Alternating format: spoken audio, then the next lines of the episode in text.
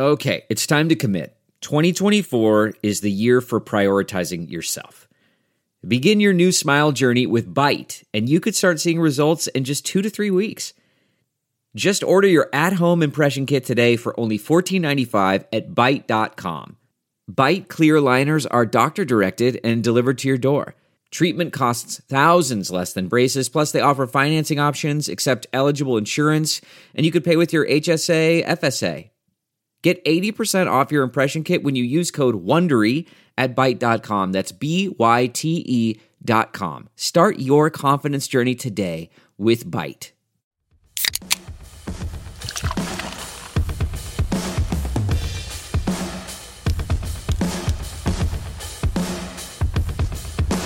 Yeah! EJ, we have a tall order ahead of us today. Not only are we starting with the last division of this division preview series, but this is one of the hardest tasks that we've had in the entire series. This 40 episode long uh, Leviathan that we call the offseason preview series. This might be the hardest one. You know why? Mostly I do. because our task today, should you choose to accept it, is to inspire hope in Ooh. Seattle Seahawks fans. We're going to try. No guarantee of victory, but as God is my witness, we will try. Uh, there's not there's not a whole lot that we can say to cover the sting of losing Russell Wilson and the greatest player in franchise history and knowing that no matter what the franchise did, he was probably gone.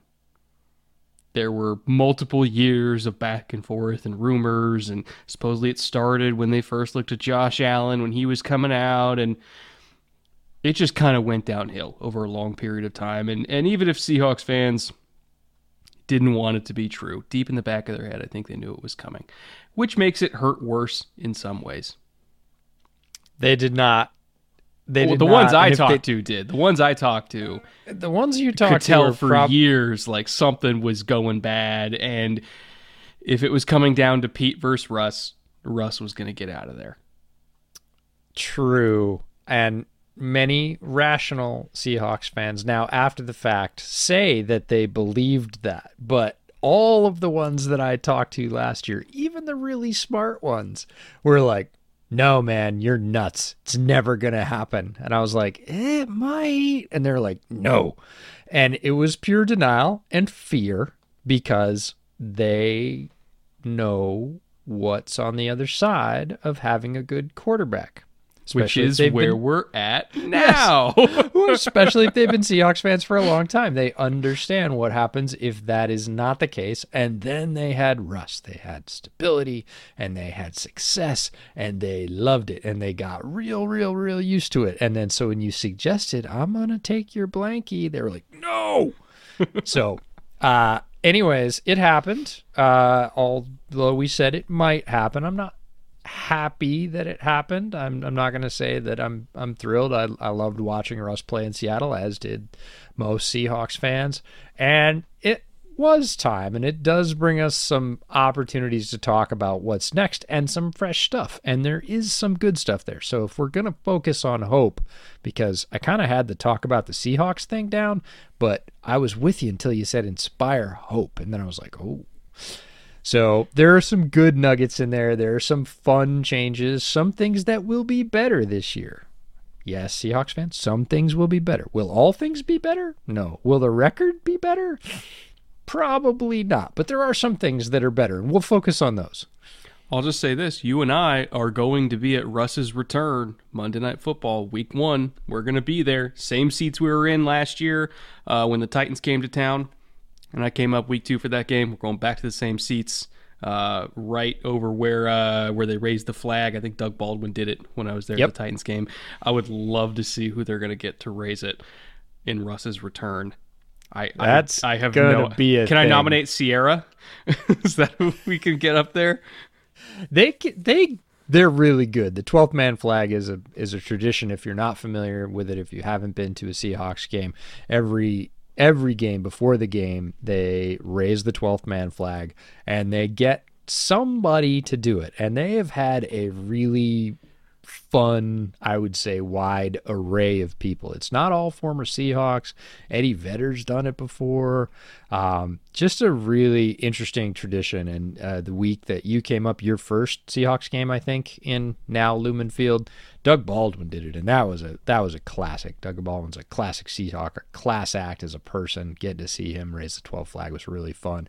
Um, I've seen a good number as a former season ticket holder of folks raise that flag, and it's it's a super fun tradition. So the Russ return game raises a sort of really interesting question: like, are you going to try and turn the knife? Are you going to try and soften the blow? Which way are we going to go here?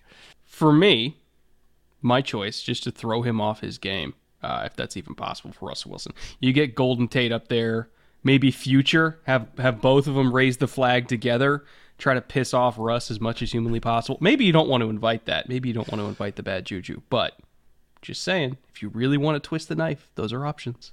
There's so many choices here, and now I'm going to be fascinated as much in that as the matchup, which is going to be really cool. And I'm glad we're going to be at the game. I'm actually going to see the Seahawks twice uh, within the first like three weeks because I'm going to the Seahawks or sorry Bears Seahawks preseason game uh, in the middle of August. Is that a week two or week three? Uh, it's the 19th, I think. So I don't I don't know which week. I think that's the one where like people actually play in it, so that should be fun. The funny thing is, Matt Eberflus, the Bears coach, said that starters are going to play for him because in the preseason, which is not typical if you don't watch the NFL preseason, as a lot of folks don't, uh, but as hardcore junkies of the league and folks that love UDFA's battling for roster spots, we do. And Eberflus said uh, he wants the starters to get time and gel together, so they're gonna play. So I'm probably going to get to see a little Justin Fields uh, that week, which would be really fun. Typically, the starting quarterback does not play, so yeah, it's uh, I'm going to be at uh, Lumen Field twice before we even get this whole thing rolling. Well, why don't we look back at 2021, the last time I was there, uh, give a little bit of a, a 2021 recap before we get into all of the, I would call it good stuff, uh, mild stuff of the 2022 offseason.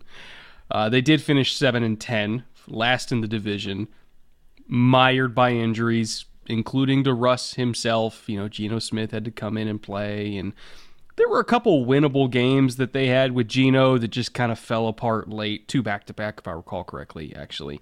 Um, one of which was it the Steelers? I think they were playing against the Steelers on prime time, and like they they were in it and definitely could have won it, but Geno just couldn't quite get him over the hump.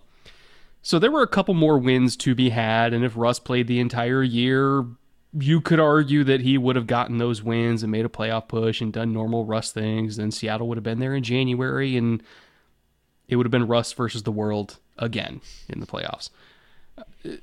The overall roster was not in a place where they could have seriously contended with the Rams or the Bucks or any of those NFC powerhouses, but they at least might have been there in the playoffs. But Russ got hurt. Shit happened. The divorce became all but official. Became apparent that things needed to to split up, go separate ways. He got traded, all that kind of stuff. We'll get to that in a second.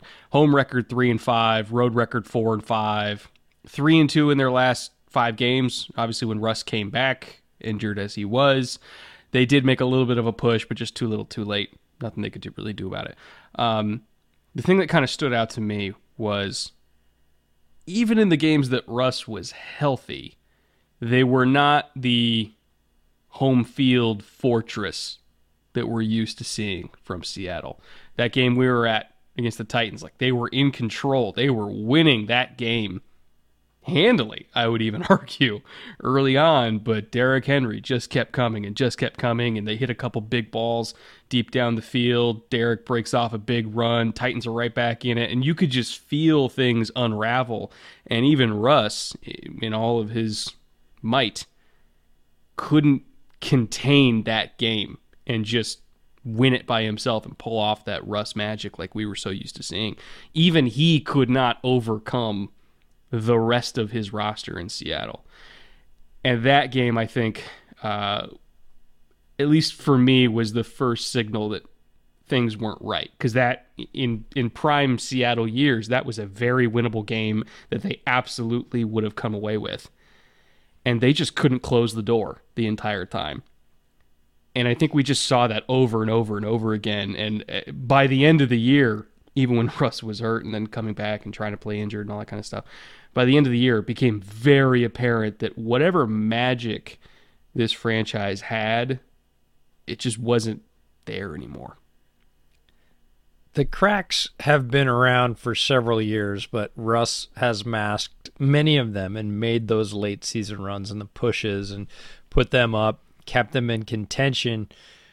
So a lot of people were wondering when the wheels were really going to start to fall all the way off. We saw that early on last year, week two, and then he got hurt, and it became really apparent that without Russ, oops, yeah, this isn't, there's not enough left. The defense is not a def was not a defense that could contain people uh, and control a game. The offense still had some firepower, but injuries and inconsistency, quarterback play, all that stuff, and it just looked bad. It was laid bare at that point, and everybody kind of got a chance to take a look. And the only hope for a quick fix was, oh, we'll keep Russ, maybe we'll draft well, and then you know that we'll just sort of bounce right back. When it became apparent that that was not going to be the case, everybody came to the realization that it was going to be a longer process. This was not going to be a, a, you know the rubbery rebound that Seahawks were used to. That this was going to be a bit of a rebuild. You know, I, do wonder if the Jamal Adams trade never happened.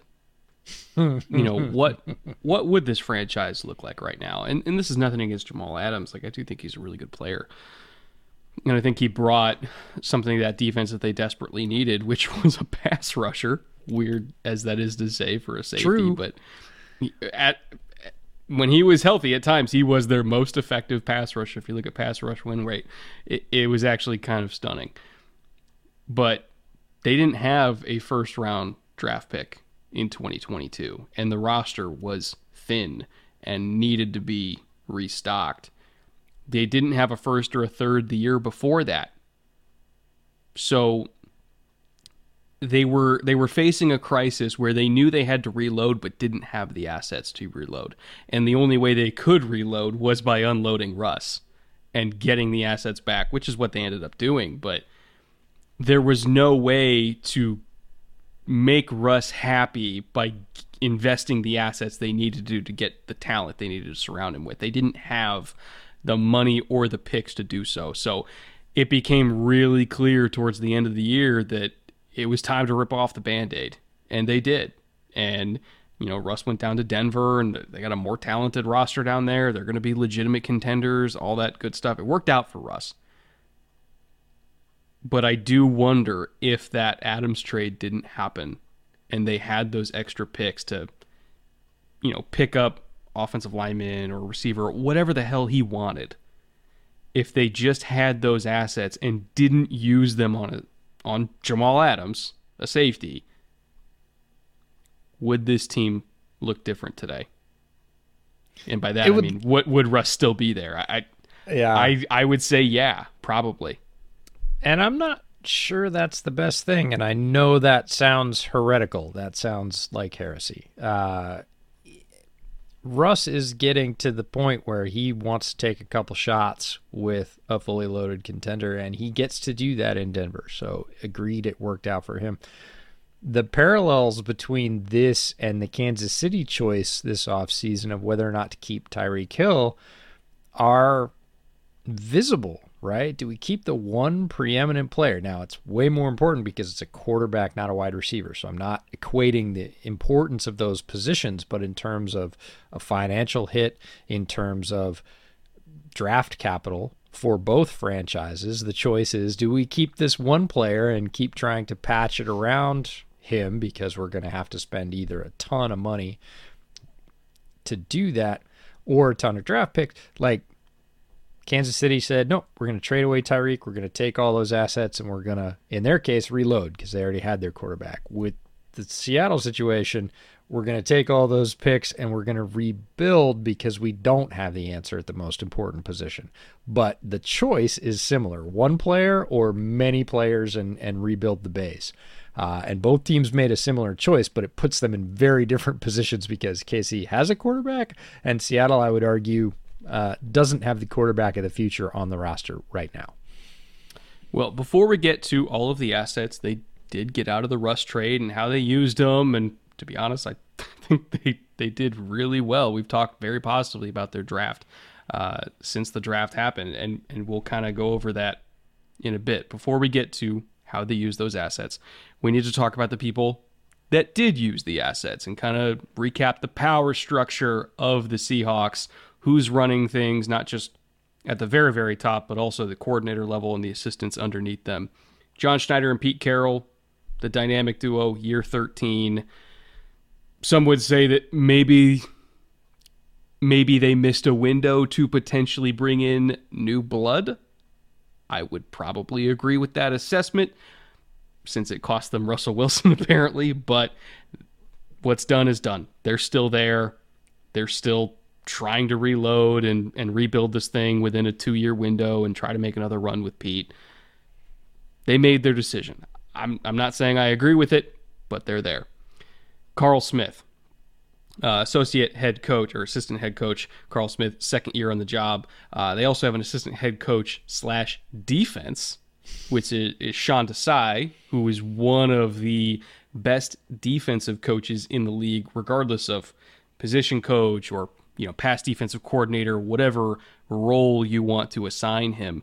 In terms of somebody who knows how to design an effective pass defense and I think in terms of teaching his guys how to communicate, how to respond to certain looks with checks and constantly be in the right position, he's very good at building bust proof secondaries, if that makes sense. In the sense that if guys get beat, they're just getting beat. They're not missing assignments. That's what I've always liked about, you know, Sean Desai anywhere he's been.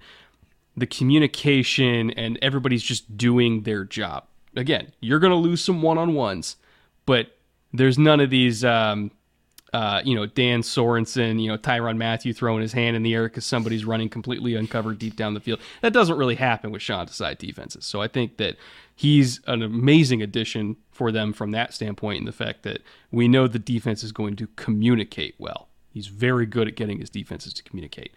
Uh, offensive coordinator Shane Waldron, year two there comes uh, from formerly the Rams.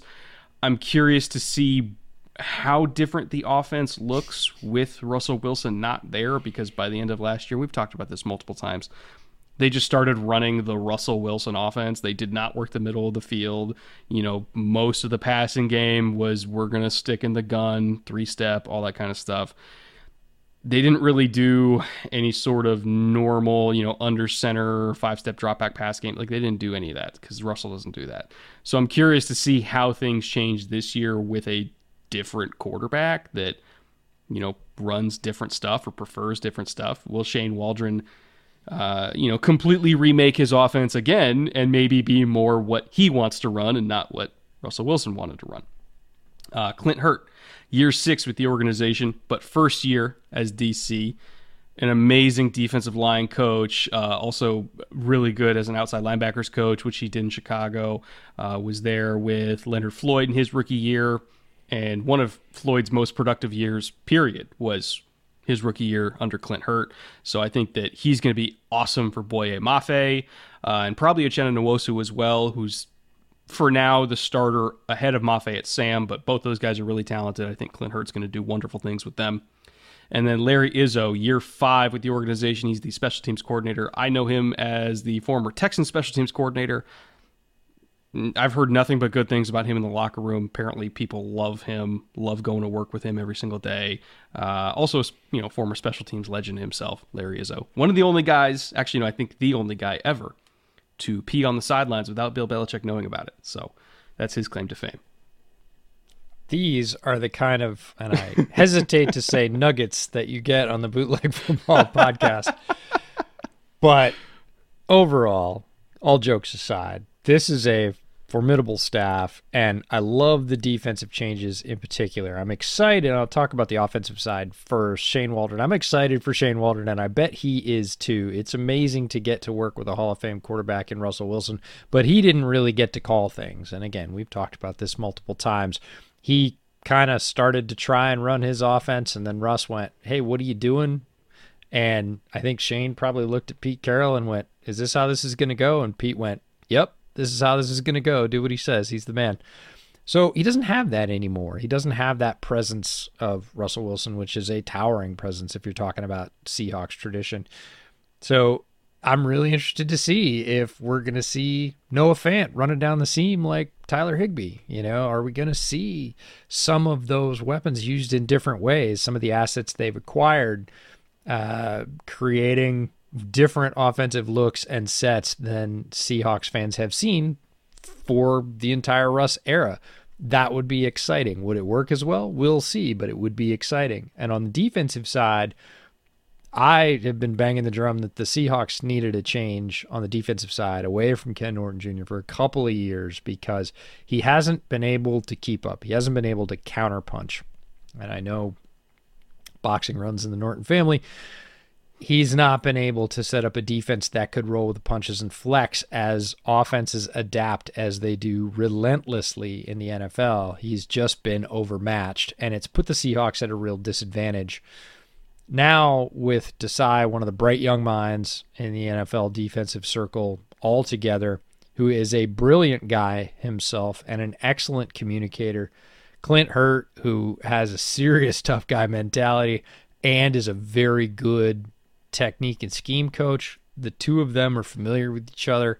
Them working together with a lot of the young defensive stars that are in Seattle or stars to be is a should be one of the most tremendously exciting things for Seahawks this year. Seahawks fans watching the team are going to get to see different things on both sides of the ball, but I think you're going to see more and faster progress on the defensive side than you are on the offensive side, and there's good reason for that. And a lot of it comes from Clint Hurtt and Sean Desai. Now we've talked uh, multiple times throughout this entire, you know, two month long series about some teams being almost like a familial operation. Sometimes literally, sometimes figuratively. The Seahawks, I think, are one of those organizations because the amount of either former Seahawks themselves or connections to former Seahawks or connections to people that are currently Seahawks, the amount of uh, the amount of history and connection that the assistant coaching staff underneath the coordinators have is not common around the league. There's there's very much a uh, a Seahawk DNA that runs through all of these assistants.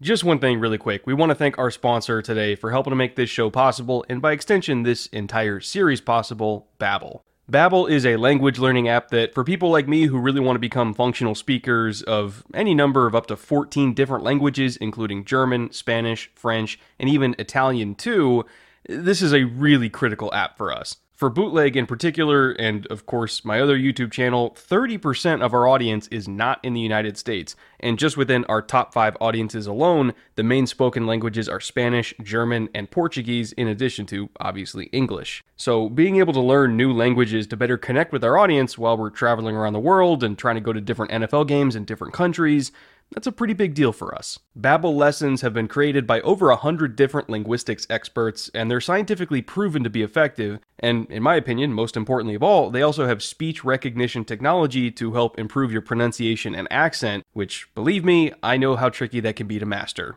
especially for German. Babbel also gives you access to podcasts, games, videos, stories, and even live classes. Plus, it all comes with a 20 day money back guarantee.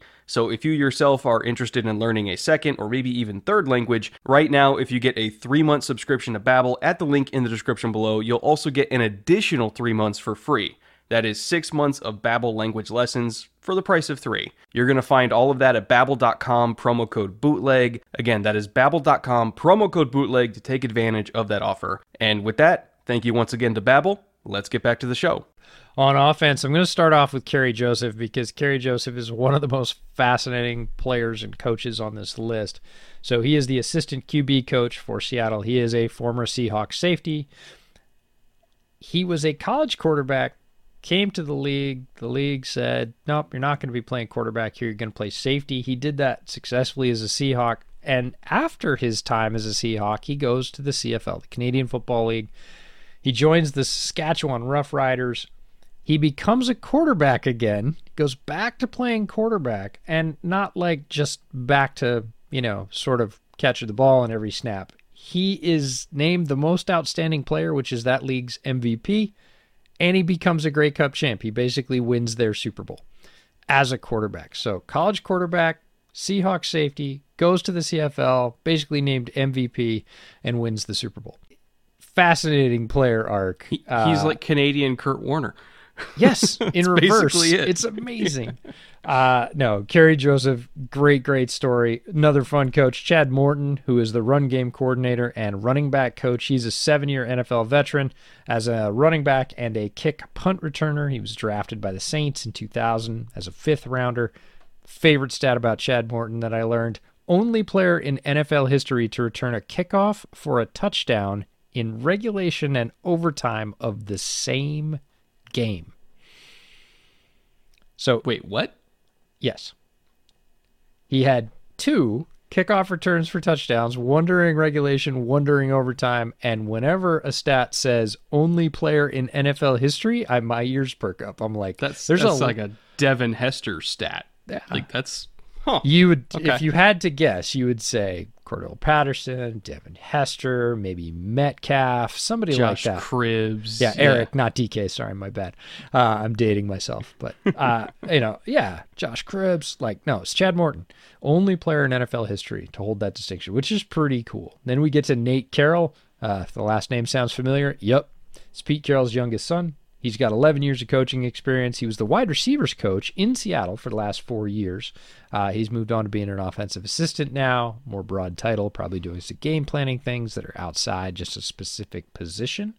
And then there's Brad Idzik, who is the assistant wide receivers coach, and he is the son of John Idzik, who is the VP of football administration, again, for Seattle. Here's that family Seattle theme. Uh, 07 to 12, and then went on to be the GM of the Jets in 2013. So lots of connections, lots of connections to the Seahawks, different connections, family, player, former player, all that good stuff. On the defense and special team side, going to start off with a name really familiar to Seahawks fans if they've been following the team for a while, and that's Aaron Curry, who is the assistant defensive line and specifically DE coach. This is the former first rounder for the Seahawks. Fourth overall was thought to be a can't miss prospect. Won the Butkus Award in 2008 as the nation's top college linebacker. If you talk to everybody, including me that year, who was just getting into draft evaluation, sort of part time, and said, Do you think Aaron Curry will be a success? Probably 10 out of 10 would have said, Yeah, yeah, bust potential on him is extremely low. Only played four years in the league, ended up having a cup of coffee with the Raiders at the end of his career. Never really did anything in the league, but yet those strong family connections. Once a Seahawk, always a Seahawk. Seahawks brought him back a few years ago as a coach, one of his first coaching jobs, and he's currently their assistant DL and DE coach.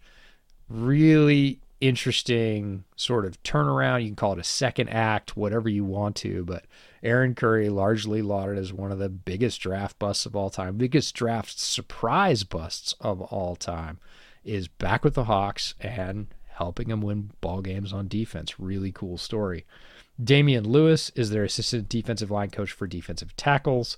His name should sound familiar. Former NFL DT, played 10 years in the league with the Rams, Panthers, and Texans. And finally, DeShawn Shead, one that you were uh, happy to see on this roster of coaches, uh, is their assistant DB coach. Eight year NFL career as a DB for the Seahawks, the Lions, and the Saints. Was part of Seattle's Super Bowl winning team in 2013 and now back as a coach. So, really strong thread of former Seahawksdom throughout the entire notable coaches list. So in 2009, Aaron Curry's draft year, he was obviously the first linebacker taken. the second linebacker taken was Aaron Maybin, who also had like less than 40 career tackles. The third fourth, fifth, and sixth linebackers taken in that class were Brian Cushing, Clay Matthews, James Laurinaitis, Ray Maualuga. You never know. You never know is the best thing to pull out of that entire story, but it's really cool that he gets to that he that the team would bring him back, give him another opportunity, and he gets to go make his you know, hopefully legend as a coach. Maybe he becomes one of the greatest defensive line coaches ever after 10 or 15 years. But the opportunity to come back, even after what would be, you know, you would imagine not a great taste in the Seahawks' mouth. The Seahawks are a, family organization and they will bring back their own. Now, looking at uh, the losses section on the roster, this could be people that got cut, people that got traded, all the general ways that you can quote unquote lose talent. The list is fairly extensive. Uh, some of them were key contributors. Obviously, the Russell Wilson trade. I'm not going to belabor the point. We already talked extensively about him leaving and why that happened and all that kind of stuff. But in terms of everybody else that they just shed on the roster, mostly trimming the fat, I would say. Adrian Peterson, he's 37. I don't consider that a, a major loss at this point. Alex Collins played about a quarter of the snaps. Not a major loss. They lost four edge rushers. Again, lost in keywords or in quotation marks. Benson Mayowa, uh, Kerry Hyder, Carlos Dunlap, uh, Rasheem Green. Dunlap's probably the best out of those four, but he's also a part time player at this point. He's a guy that's going to come in for 30 snaps a game, not going to start for you. He's going to be a rotational guy in Kansas City, for instance, where he just signed four days ago, I think, as of the time we're recording this, for like eight million a year. So again, not a major loss, I would say. Gerald Everett, quality tight end, but you could argue they got a better one back in Noah Fant. So most of the guys that they shed were not major pieces, and therefore I think it's fine. It's it's they're not anybody that you can't replace semi easily. There were two, including Russell, that I feel like really hurt, and it was Russell himself and Chris Carson, who unfortunately had to retire just a couple days ago, as of the time of us recording this, due to a neck injury. Carson is one of my favorite Seahawks of the last decade or so because he reminded me so much of Beast Mode. How he ran, how aggressive he was, how tough he was, how the contact balance, everything like that. He could catch, he was a three down player. That one legitimately hurts that they're not ever going to get to to use him again. And I think the Kenneth Walker pick when it happened signaled a little bit that something wasn't quite right there. And you know, they signed uh, they signed back Rashad Penny like a month before that. So the signing of Rashad Penny back and drafting Walker immediately red flags went off. We're like, okay, why are they doing that unless unless something something's not looking good with Carson? And then he tried, he really did. He tried to come back, but it just it wasn't going to happen, and so he had to retire. That one legitimately hurts me because when he's on the field, he is a difference maker but we only got, unfortunately, five years of Chris Carson in the NFL. I wish we got a lot more than that because he's a brilliant, brilliant player. Carson's an all time great Seahawk, and I will miss watching him run the football because he was a lot more than a lot of people thought he was. Again, starting where he started, he was not a heralded player coming out of college. He fit the Seahawks mold and he played really, really hard. And unfortunately, he got injured in a way for that position that you can't continue with. You can't continue with that neck injury and keep lowering your head and running the way he ran uh, with that condition. It's a bummer because he was an amazing player. I put out a tweet when he said he had to retire that he always seemed like a player that got the most out of what he had. And usually that's kind of a backhanded compliment compliment to lower skilled players. In his case, it wasn't. He got everything out of what he had and he had a lot. And that's what made him a great player and a fun player to watch. The other one on this list, I would argue, that hurts and certainly hurts Seahawks fans' hearts is Bobby Wagner. Oh shit! I forgot Bobby's gone. Yep, yep. Bobby's oh, Bobby's right up there with Russ. It's it's binary stars, okay, yeah, offense right, and defense. Right. So Russ is has been the face and hmm. the leader and everything else, but Bobby, just as importantly on the other side of the ball, also Hall of Fame player, Hall of Fame resume, who looks to have early returns with the Rams that look really good. And much like Russ ends up with a very talented team in Denver, Bobby ends up with a very talented team, arguably just as talented, come, you know, reigning Super Bowl champions, and gets to bring his style of play, his leadership, his knowledge, his abilities that's still now, you know, is he as fast as he used to be? No. Does he cover as much ground? No. Is he just as smart? Yes, he is still whip smart, and the Rams have already commented.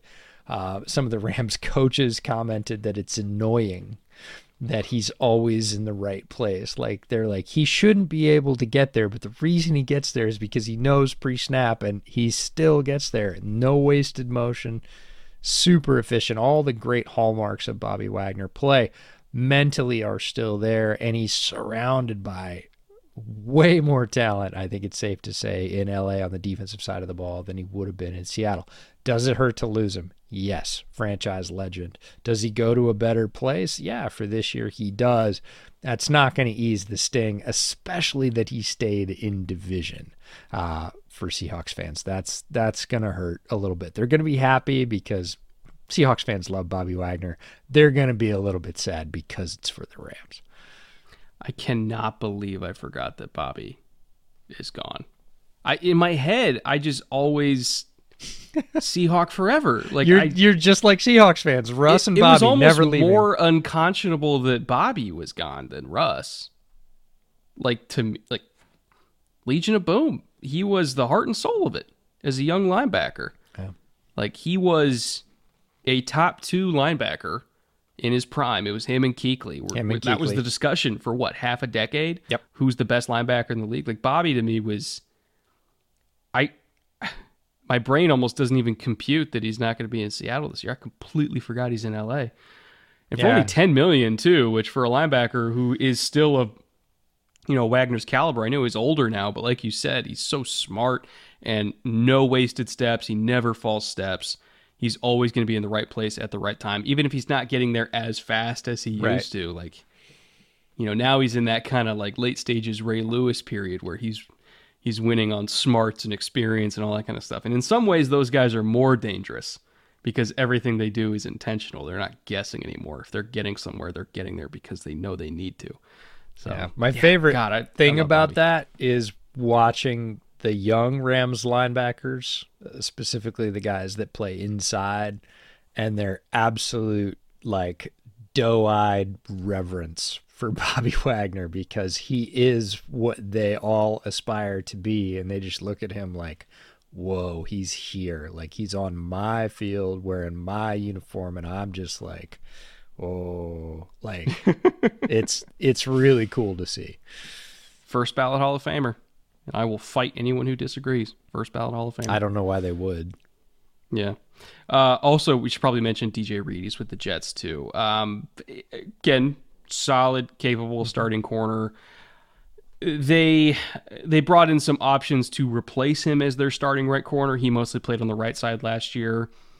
There have been early positive reports out of camp. I definitely believe them for one. Not sure I believe them for the other, which is probably the best possible transition that I'm going to get to all of their retentions and third party additions. I'll kind of throw them all in in one group because I think they they all kind of fit together. You know, Will Dissly they brought back for eight million a year to presumably be their starting tight end. Uh, Kyle Fuller, the center, not the corner, brought him back. Um, Geno Smith, they brought him back to compete with Drew Lock. Sidney Jones to be their starting left corner. Al Woods, 35 years young, still doing it on the interior. Rashad Penny, mentioned they brought him back after that ridiculous tear that he went on late in the year where he put up a billion yards. So they brought him back uh, even after they didn't pick up his option, but they're like, eh, kind of still want him on the roster, especially with the Carson questions lingering. And then Quandre Diggs, that's the big one, brought him back at safety, 13 million a year, which considering the going rate for say Minkah Fitzpatrick is 18 million. I love Minkah. This is not a shot at Minkah, but I would rather have Quandre Diggs at 13 personally for the value for what you're getting. Dollars per snap, dollars per production. Quandre Diggs at 13 million is a great deal. Now, in terms of the replacing DJ Reed part of the equation that I mentioned, third party additions, Artie Burns, Bears fans cover your ears, and Steelers fans cover your ears. Mm. Artie Burns at $2 million a year at right corner right now in camp is getting hype. Not sure I believe it, but it's happening and we have to talk about it. We have to report it. If Artie Burns turns into a capable starting corner for this defense, Sean Desai should go to the Hall of Fame right alongside Bobby Wagner. First ballot, I don't give a shit. If he makes Artie Burns a good, solid starting corner, I bow before thee, Sean Desai. I will lose my goddamn mind because I did not like Artie Burns coming out in the draft. He, I had Steelers fans arguing me up and down. No, no, he's great. And after three years, Steelers fans were like, "Oh no, no, you're right. He's he's not good." And then, as retribution, the universe put him on the Bears. And I was like, "Oh, this." And people were like, "Hey, man, he was a first rounder." I was like, ah, "No, no, he's not great." And he was average. He's better than he was in his first couple of years in the league. He has improved. He's not, in my mind, who you want starting at outside corner. Now, it's early camp, it's hype. Uh, Pete loves to say positive things about everybody. So that's all real possible. Uh, what the Steelers, sorry, what the Steelers, what the Seahawks are hoping for, Steelers don't want to hear anything more about it. what the Seahawks are hoping for is that one of their draft picks ascends, wins the job as a rookie, and Artie Burns can teach him all his nice tricks, and the rookie can start, and Burns can be the backup. Because Artie Burns, let's be honest, is a fine backup corner, especially at that price. Like, he can come in and give you some solid quarters. You don't want him leading off against some very talented receivers in your own division week in and week out. No, no way. Like I again, for me, best case scenario, Coby Bryant, the Seahawk, obviously, uh, ends up winning that job because I think that Bryant's ceiling is enormous, and I really, really, really want to see what he can do. Um, I've seen what Artie Burns can do. We're just hoping for okay. That's what we're hoping for. And I, I don't mean to be harsh, but we're what, year five on this thing? And year five and team number three. I don't know. I don't know. I just don't buy it. I think they'll I be know. all right. Like Tre Brown's going to start the year on on the pup, and when Tre Brown comes off, and they've got Coby Bryant, like they'll have enough options at outside corner with Desai. I mean, look, Sean Desai, you were talking about bust free coverages. You have to remember that last year in Chicago, Sean Desai patched together a secondary with Jaylon Johnson and nothing because yeah, Eddie, Kindle Vildor starting outside. Kindle Vildor was starting outside. If you don't know who that is, I completely forgive you. Eddie Jackson was not playing up to spec. Uh, they had Gipson at the other safety. He was average at best, and they were rotating Duke Shelley, Kindle Vildor at the other corner in a division with the Minnesota Vikings receiving corps, Aaron Rodgers, and the Bears hung in games with that patchwork bunch of dudes. And, and even Artie himself, Artie Burns was rotating through that. And Sean Desai made it work. So if you bring back Tre Brown off the pup and Coby develops the way develops a little bit, he doesn't I mean, it's not as if he's a terrible player. He was a good player at Cincinnati. Like you're going to have enough pieces for Desai to to weave together a more than functional secondary. Now, in addition to bringing in Artie Burns at two million, which I have to imagine was a Desai approved move because he coached him in Chicago too. He wouldn't have brought him over from Chicago unless he liked working with him. Um, now, Drew Lock, uh, Shelby Harris, Noah Fant was the trio they got back in the Russell Wilson trade. Drew Lock, you know, he's still 26 and he's got talent. We'll see. Uh, but I kind of use the same same methodology that I use for Desai and Burns.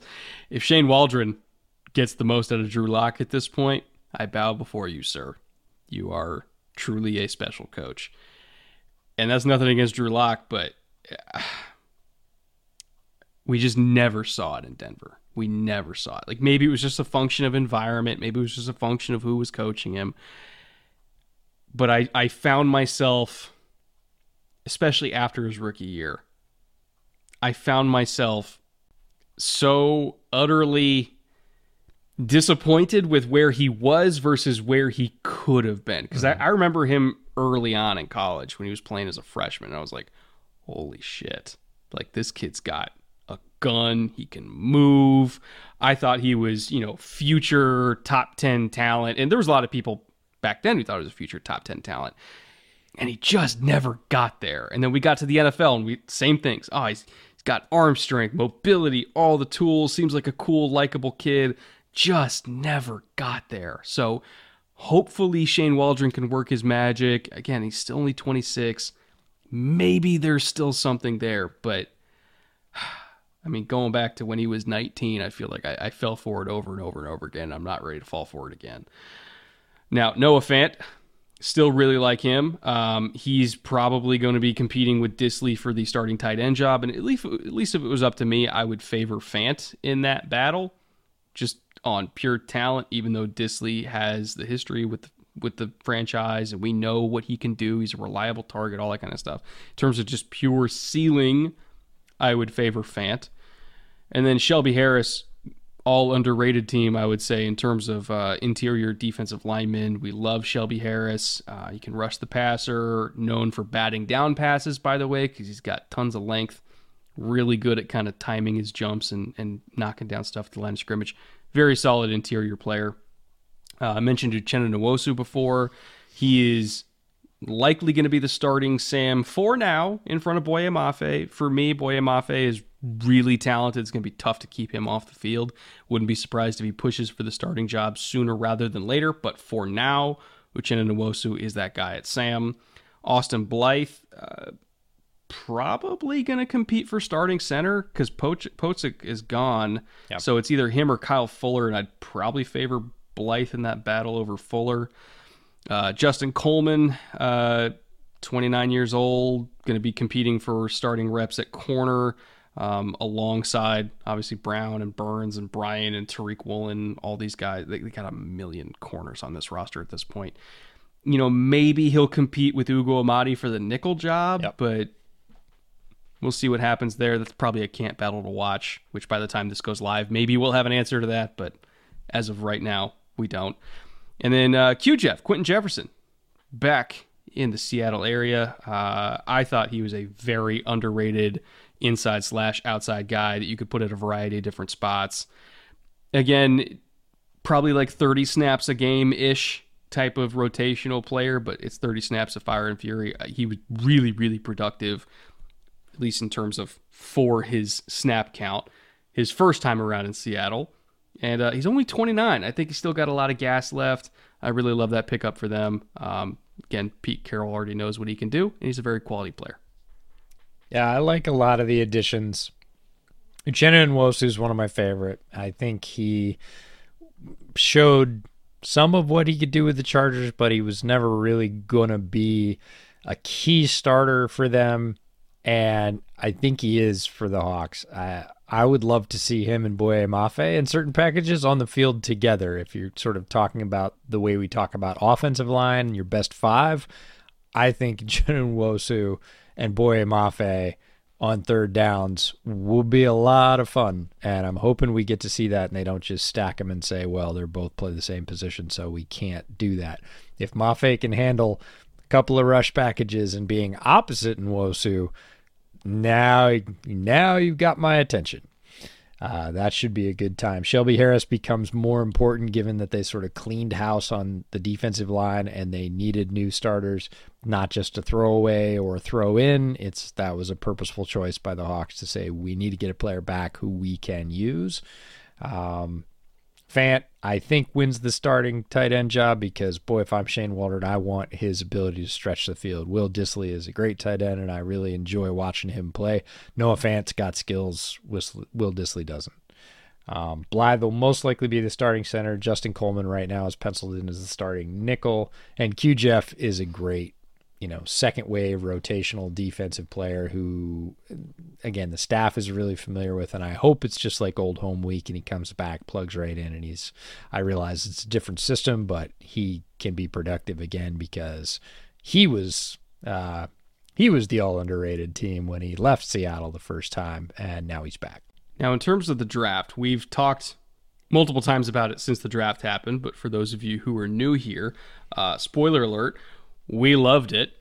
This was a very not Seahawks type draft. And I don't mean that because it was good. Like the Seahawks have had good drafts before, but it was a non Seahawks type draft because it almost felt chalky. You know, Charles Cross, like we were hoping would be the pick, but we weren't convinced was going to be the pick at the top. Boye Mafe, we loved, but it was almost weird that the Seahawks took a player that was universally highly graded. Uh, I I was pleasantly surprised that they got away from the kind of random Seahawky picks and just took a whole bunch of really damn good players that, at least speaking from experience, everybody had actually watched before. yeah, this is John Schneider getting back on the bike. He got a bunch of picks, and everybody was really quietly worried about that in Seattle. They're like, yeah, he got a bunch of picks for Russell, but have you seen what he does with the picks lately? And instead, he rips off this. And this is a masterpiece of a draft. Yes, it takes three years to grade a draft, but on its face value for where they started and what they got, this is masterwork. This is incredible stuff. Round one, pick nine, Charles Cross, the tackle, my OT1 from this class, Mississippi State.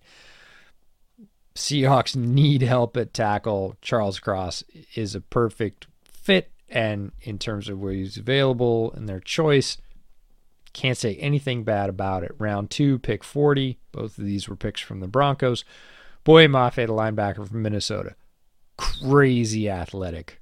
Like almost unlimited physical upside potential when he gets with I guarantee Clint Hurtt was like cool when they selected him because he knew he had a new weapon.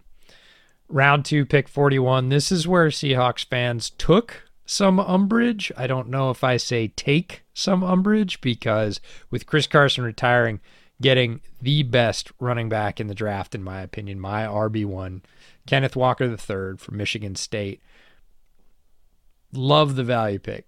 People say he didn't catch the ball a lot at Michigan State. That's because they didn't throw him the ball a lot at Michigan State. If you look at the few reps where he caught the ball, he ran routes like a wide receiver. He catches the ball with his hands, and he was able to be very productive in YAC afterwards.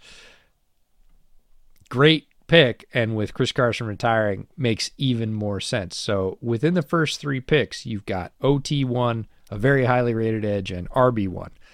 That alone, mm-hmm. as a draft class, would be real good right there, especially with John Schneider's recent history for drafting. I would have been satisfied right there. Didn't stop. Hits kept on coming.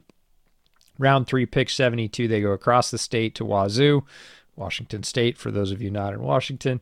Get Abraham Lucas, very skilled offensive tackle, who slid a little bit right as we got to the draft, but he was on preseason All America lists. He was thought to be in the running for the top two or three tackles in this draft class very talented player. And when you pair him and Cross together, it's really possible the Seahawks got a pair of bookends that could last for six or seven years. That's impressive. Keeps right on driving. Round four, pick 109. Coby Bryant, the corner from Cincinnati, who we've talked about, was the corner across from Sauce Gardner at Cincinnati. Not nearly as skilled as Sauce, but nobody in this draft was. That's why Sauce went in the first round of the Jets. That's nothing against Coby Bryant. He is a very skilled player and could, in this secondary, especially with Sean Desai's coaching, rise to a very capable starter pretty quickly.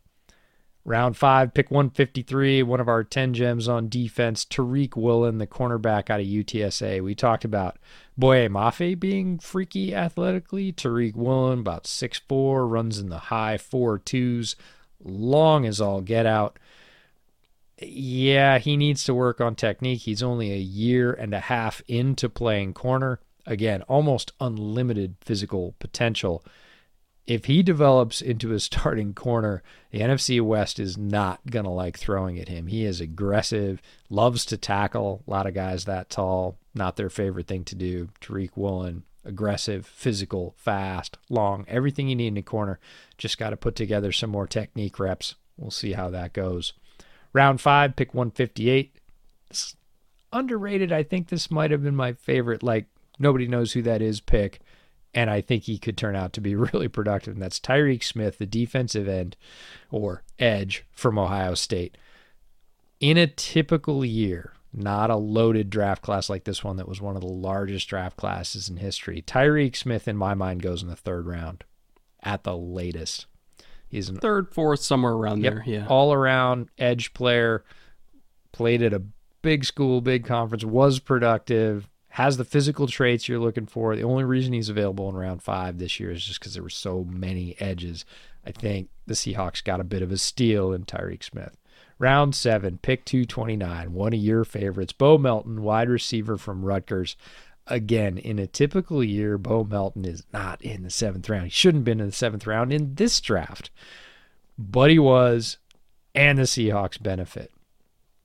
Round seven, pick 233, Dareke Young, wide receiver from Lenoir-Rhyne, who we got to see at the Senior Bowl. This guy is more of a project. He is an incredible athlete. Are you sensing a theme here? Just rocked up as a wide receiver. Big, tall, strong, solid guy who's also crazy fast. Turns out not as great at catching the ball, but has potential for special teams and as a developmental player that you could stash on the practice squad that nobody's going to steal. And if he polishes up his receiver game, and Seattle has done very well with low, lower drafted or undrafted wide receiver prospects in the past.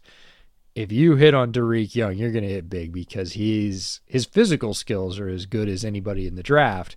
His receiving skills need some work, so we'll see if they can bring those up to par. And if they do, you could get a contributor for what is basically a throwaway lottery pick at the end of the draft. I think between Charles Cross and Abraham Luca, Lucas at the top two tackle spots, Kenneth Walker at running back, Coby Bryant at corner, Boye Mafe at let's just use the ubiquitous edge term because who knows exactly where he's going to line up. I think as rookies, you've got five potential starters here. And that's not even taking into account, hey, you know, maybe Tyreke Smith turns into something. Maybe Bo Melton, even though it is a little bit of a harder wide receiver room to crack because DK Metcalf is obviously one of the highest paid, most revered receivers in the league at this point. Tyler Lockett's a Seahawks legend in his own right. Freddie, Freddie Swain, um, Dee Eskridge, Marquise Goodwin. Like, there's still a whole bunch of guys there, and obviously Dareke Young, too. It's a little bit of a tough receiver lineup to crack for the starting spot, but Bo Melton or Dareke Young both have the talent to do it eventually. I think we're looking at five early starters here, potentially up to seven starters total if they really knock this draft out of the park. And that would be up there with the 2012, I would say, Seahawks class of greatest in franchise history. Even if they're just, I use the term just, getting five starters out of this class, that would still be one of the greatest classes of all time. And so I think John Schneider really, really needed a draft like this because boy, my patience was wearing thin. There was too many years of, let's just say it, wasted picks. And I think the wasted picks really is what depleted the depth on this roster and the top end depth on this roster to the point that made Russell want to leave because he felt like he couldn't make a run with where the roster was at. And he was right. So John Schneider needed this draft. And boy, he nailed it. So golf claps to him. Did a phenomenal job. Hopefully, the coaching staff uh, can turn these guys into a threshing machine because they have the talent to do it. UDFA wise, uh, I'm, I'm not going to lie, EJ, the only one I really want to talk about is the one that's no longer there, Kaleb Eleby. What the hell, man? I loved him coming out. I thought that if there was any quarterback room in the league that he could have stuck it would have been this one, and somehow he's already gone. What the hell? I don't know. I wish I did. This is Skyy Moore's quarterback from Western Michigan. Both of us, uh, Kaleb Eleby caught both of our eyes watching Skyy Moore's tape, and there's something there. He is a talented quarterback. First indication that might not be a thing was he was only a camp invite. He wasn't a true UDFA. It was just a show up basically for, you know, rookie camp weekend and we'll see if we want to offer you something whatever he didn't stick. Uh, I don't have a ton of faith in the Seahawks doing that because uh, some of my previous all-time favorite quarterback prospects got a cup of coffee with the Seahawks and they didn't stick there either. So uh, I I wasn't holding my breath, but yeah, I would have loved to see Kaleb Eleby again, even as a developmental player on the practice squad, because it's not like the Seahawks are particularly loaded at quarterback right now. Uh, only a couple of other players. They did bring in quite a handful of players, which I always love to see. I will say John Schneider's UDFA uh, tastes run slightly differently than mine, and he usually brings in a lot of players that I either I wouldn't have or I'm just plain old not familiar with. The Seahawks are definitely a beat the bushes type franchise and, and find hidden gems if they can. The two that probably top my list are Bubba Bolden, the safety from Miami, very athletically talented, played in some rough defenses at Miami, not necessarily his fault. I could see him being a very classic Seahawks undrafted free agent that sticks, ends up being a contributor both in sort of like dime packages special teams, whatever. The Seahawks have a long tradition of strong tradition of UDFA contributions. I can see Bubba Bolden slotting into that. And the other one is a complete long shot. This is not. Uh, I think he's going to make the roster. This is. Oh my God, he had some of the funnest tape in this entire draft class, and it's Josh Onu Jigo. Ah, I knew I was going to blow it. Onu Giogu. Can't get that out. Ono Giogu. There we go from Framingham State. Now, if you haven't heard of Framingham State, yeah, not a huge school. So he was playing against a lot of plumbers and future tractor salesmen, and I get that. Despite that, this guy has a knack. He plays edge. He has a knack for picking up ta- uh, tackles and using them as a weapon to knock into the quarterback. And he does it over and over again. It's like not a fluke. He just basically forklifts tackles and drives them into their quarterback, which has got to be terrifying as a quarterback. But uh, his highlight tape made a bit of a splash in draft circles. People started to give him some attention, even though I think Framingham State is D three, uh, if that. And you know, yeah, but he's 6'2", 250 with a thirty five inch vert and a ten foot broad. Like that, you got to get a shot with those kind of measurables. Yeah, you know those kind of measurables, and just ludicrous tape. Like if you're looking to scout players at the lower levels, what you want to see is utter domination. Like you just want to see them destroying all those, you know, future lawyers, doctors, tractor salesmen, and postmen. You just want to see him leveling those people. And that's all his tape was, was just him blowing up guy after guy and making them look completely helpless. So Seahawks saw it, gave him a shot. Uh, he is in camp. He made it through the initial rookie weekend. So, um, you know, something to keep an eye on because, again, like you said, he's not short on tools. All right. Team floor, team ceiling, final segment. This is our projected ceiling and wins for the team, as well as our projected floor and wins. Somewhere within that spectrum, we think they'll land. For me, I think max eight wins. And that's pretty much because of the quarterback situation. We saw what happened to this team last year when Russell was not there to bail them out. And even though the roster has added some talent we really like, it's still not all the way there to the point where it can carry the quarterback situation that they have right now, which is we're staring down the barrel of either Drew Lock or Geno Smith. Maybe by the time this comes out, we'll know Jimmy G maybe going. I, I not that I think that that changes a whole lot. It's still eight wins for me without Jimmy G. If Jimmy goes there, give him nine, sure. But it, it, they can be an average team, which I think, considering where the roster was at last year and where they're in the process of trying to build this thing back up to what it was in the early 2010s, if they can just be an average team, that's a success this year. It really is. The floor, however, if things bottom out, similar to how they did last year, but the floor with Russ is always going to be higher. Looking at their schedule, I really only see four games on the roster that I I think I feel good about, and it's one of them against the Niners because they're always going to beat the Niners at least once. They just they have a habit of beating the Niners, just, just no matter how good each team is. The Cardinals week six because Hopkins is not going to be back yet from suspension, I think is a winnable game for them. Plus, it's at home. Uh, the Giants is a winnable game because I do like the Seahawks' defensive talent and their defensive coaches, and I'm still not 100% sure what we're getting out of Daniel Jones here. So I think that going into the game is winnable. And the Panthers because Panthers. Panthers. So four is probably about my floor. I, I think that some people are saying, okay, they're going to be first overall contention. Maybe I mean four wins would be contention for that level of pick, but I don't necessarily think they're the worst team in the league or have the potential to be the worst team in the league. I do think that they have enough talent to at least just be below average, even if the bottom falls out. But I would be shocked if they're anything more than eight. I really would. I just I don't quite see it.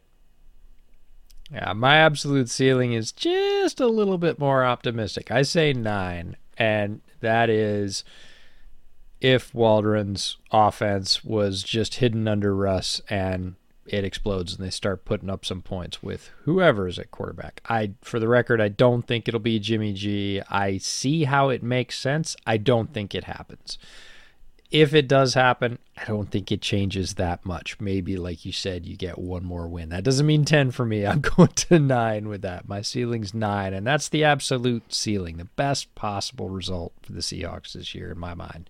Nine wins. My floor, also a game higher than yours at five, because yes, those four winnable games, but between Pete Carroll and Sean Desai and Clint Hurtt bringing up the level of the defense, they're going to surprise somebody. In the other 12 games outside those four, you know, four or five winnable ones you saw, they're going to steal one.